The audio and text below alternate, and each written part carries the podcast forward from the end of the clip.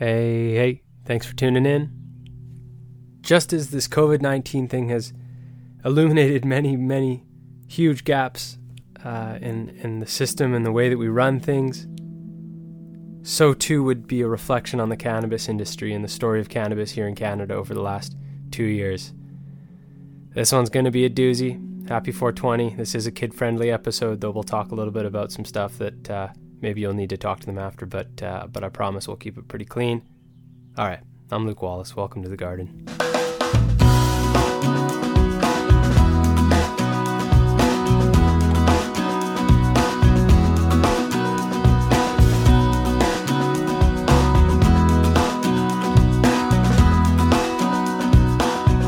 So, as you know, cannabis was legalized uh, in Canada. We're the first country in the world to legalize cannabis nationally. Recreational and me- medicinal use of cannabis fully legal October of 2018.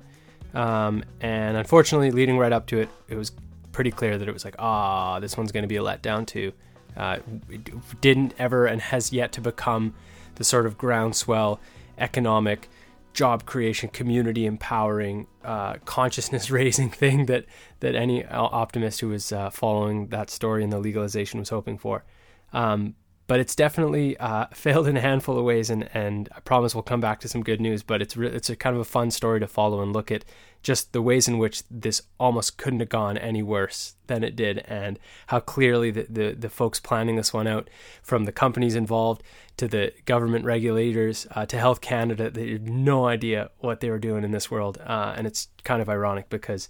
Uh, they've probably a lot of them have never got stoned and they didn't really understand the culture and there's something about cannabis culture uh, and their failure to understand how that actually works that underlies a lot of the so right off the bat, when it was legalized, uh, there's there's a backlog of applications. People are trying to become growers. People who were involved in the cannabis industry in the sort of gray zone, which would technically have been illegal before this, but it was sort of way out in the open and everyone knew about it. Uh, they were having an almost impossible time, and I, I, don't know really how many folks who were were or still involved in sort of the black market or gray market cannabis industry here in Canada have had any success entering it, uh, and that obviously would have been the best way to do it. And you've got already you know people growing why not just uh, open up the legal market to everyone who's growing you know make them go through process to get licenses and then and then you know it flourishes. What is currently the back market could be taxed and could be flourishing and it, it was happening in all the communities especially where i'm from anyway so why not uh, bring that and make and add that to the big pot? And, and i think a lot of people would have been uh, really excited about that no pun intended there on the big pot. Um, but they didn't do that. Instead there were very limited number of licenses. Um, you know, getting called an LP, a licensed producer. Um, big, big hurdles, and it was obvious that it was more just about concentrating those licenses in the hands of a handful of massive corporations. Um, particularly, you know, we're talking like Canopy Growth, Aurora, um, you know, a handful of other ones. Um, and so they got all these, and the money just started flooding in. Uh, their stock prices went through the roof. Uh, you know, 70, some of them 80%. And then they spent a bunch of money developing all these warehouses and, and starting to buy all the stuff to grow the pot. And then it like fell flat. And for seven months, and it could be longer, it's really hard to find the data on this, to be completely honest. There's not a lot of good journalism around here, uh, around the cannabis right now. But but it's looking like for seven months straight, those those three biggest corporations saw their share prices just plummeting, uh, some of them losing as much as 90% share price. And they were overspending, you know, billions of dollars being spent on greenhouses to produce uh, really, you know, expensive cannabis uh, that turns out nobody wanted. And that's kind of lesson number one in this is if you're going to put on a shelf in a store, uh, $6 cannabis that looks pretty good, smells pretty good, kind of squishy, pretty good, or $12 cannabis that smells way better, uh, the vast majority of folks are going to buy that $6 cannabis. And you kind of got to know that kind of thing. You got to know it if you're a government regulator. You got to know it if you're the CEO of this company who used to run some tech company and is now come in and is running this cannabis company, and you don't actually get your customer. Know the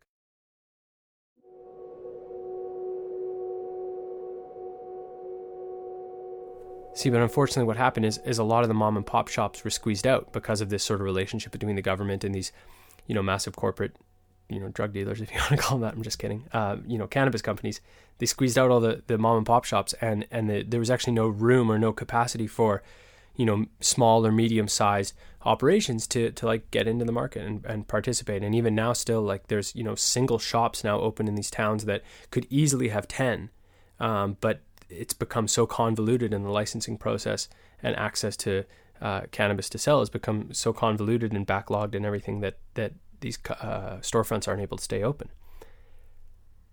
And see, that's just the sort of economic side of things, and that's a small picture. We'll talk more about it in a sec. But I want to jump over for a second here to all the folks who, you know, were ever charged with a crime for possessing a joint or a small amount of cannabis. Uh, we're talking like 500,000 people have criminal records because of cannabis. And in no part of the legalization of cannabis was there any requirement to expunge their records or pardon their records. Uh, and that would have been a pretty obvious thing to do and would have been in acknowledging some wrong done by uh, the government and our society for allowing the prohibition of a plant, what a ridiculous thing to do, we should probably expunge all those records. See, and there's two ways to go forward here with, with dealing with those 500,000 folks who have criminal records that now ought to not because cannabis is legal. We admitted it's not a bad thing. Let's let's legalize it. So we should get rid of this. Anyway, there's two options. One is that like you pardon these folks. Um, pardoning is sounds great, but it's not actually uh, enough. And what it does is it still keeps a record somewhere. So uh, if another government comes along and is like, nah, and I can think of a few dudes, uh, they've weird kind of beady eyes and Anyway, if those guys come along and ever get in power, they can just go, actually, no, pot's illegal because we're all uptight and we don't really get plants that well. And we have a bunch of guys who pay us and bought our campaigns off who uh, don't want cannabis to, le- to be legal. So we're going to make it legal again. And that's going to allow us to take all those pardoned folks uh, whose records still exist somewhere in the back of a computer. And we're going to bring those back forward and those charges are going to exist again. Uh, and that's a, that's a real danger. You know, we know how far politics is swinging these days in the world.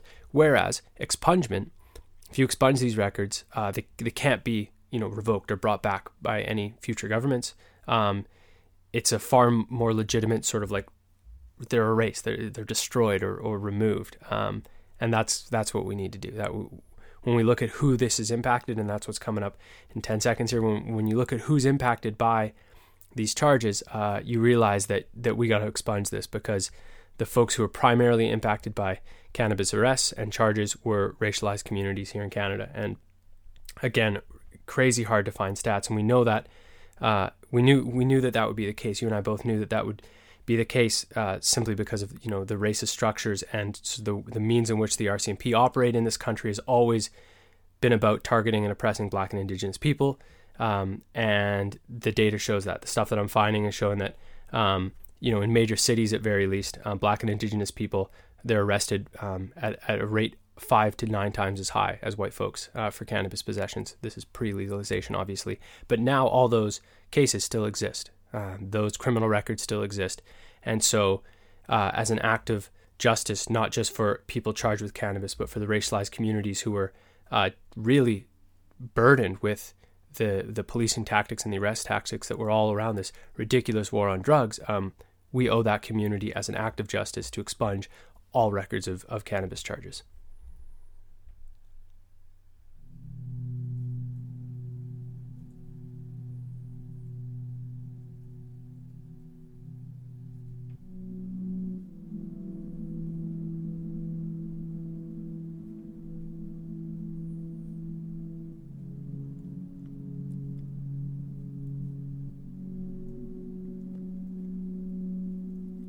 So I know this is like a funny subject, and I'm having a really good time. I've had a fun time researching it and looking looking into anything and, and taking a couple runs at, at doing this podcast. Um, side note, but I try to do all these podcasts in, in one seamless go. It's a good challenge for me. Um, I do a bit of editing in there. If I stumble through a word, I'll just say the sentence again and go back and edit it. But for the most part, I just try to do a straight run on these topics. And uh, anyway, it's a really fun challenge. So I'm having a good time. But but frankly, in researching this, like I actually started getting kind of peed off because the potential here is like unbelievable. We're talking a million kilograms is what we could be producing.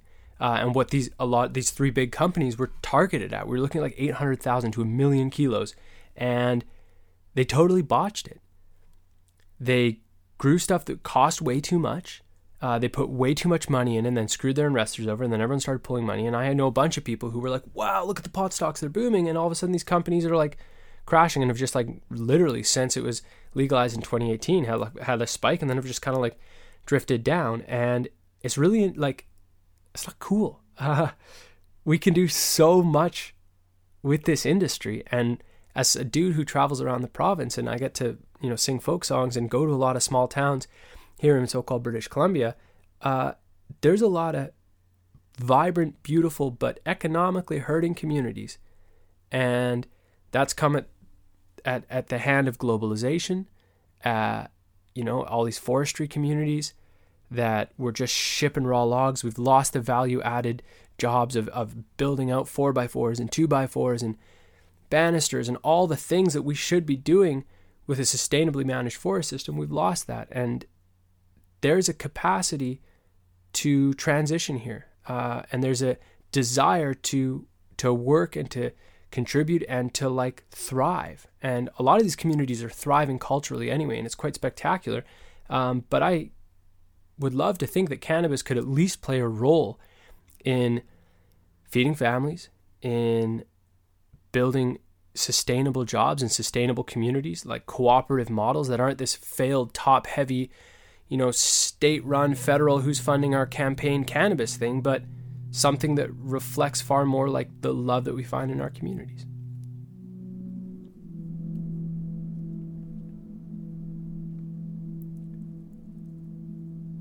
But this is the price of like the capitalist system, this sort of top heavy, wobbly thing is that when something like COVID comes along, like look at how unstable it is.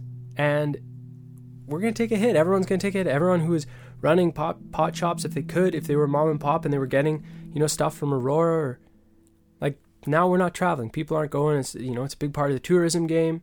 Uh, we're not doing the value added work we need to be doing. Somehow the Health Canada has left it this long and continues to push back this getting edibles on the market, which for those you don't know, it's like you you boil down cannabis and, and mix it with some sort of oil, whether it's coconut oil or something, and then you can cook with that coconut oil and it's infused with the with the THC and the active ingredients in cannabis. And that's a, a really good solution for a lot of people who a either don't like smoking, don't like the image of smoking, uh, or would rather just ingest something. It, it, it acts a bit differently in your body not my top pick, not gonna lie, it's a bit wonky for me, uh, but it's super beneficial for a lot of people, and it's something that we're still sort of stalling on. Um, but again, if we were empowered in this market, uh, I think it could be something really big for the communities here in BC.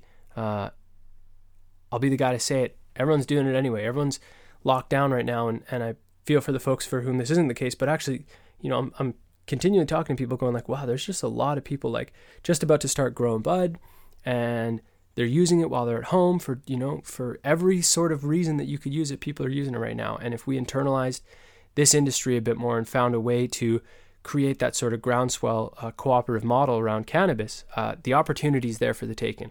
I don't know how to organize that. It's not really in my skill set, but I'm, I'm really happy to be here talking about it today and learning all about it. And uh, I hope that if you're listening and it's something that you've thought about, you know, taking to your to your local municipal board or the CRD and saying, like, you know, what are we doing to support this industry? Because right now the folks running it are doing a garbage job, and there's actually really big opportunity here economically, jobs wise.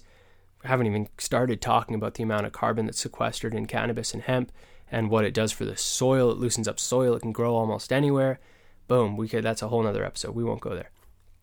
Grateful for you listening today. I hope this has been somewhat informative. I hope this market gets better. I hope we I hope we actually take advantage of this incredible opportunity to be the first one out the door and show the world that it's like wow hey we could like grow this plant that calms everyone down a little bit and even if you're not into it uh, it's got a whole host of medical benefits that we're barely even scraped the surface of yet uh, and the potential's there.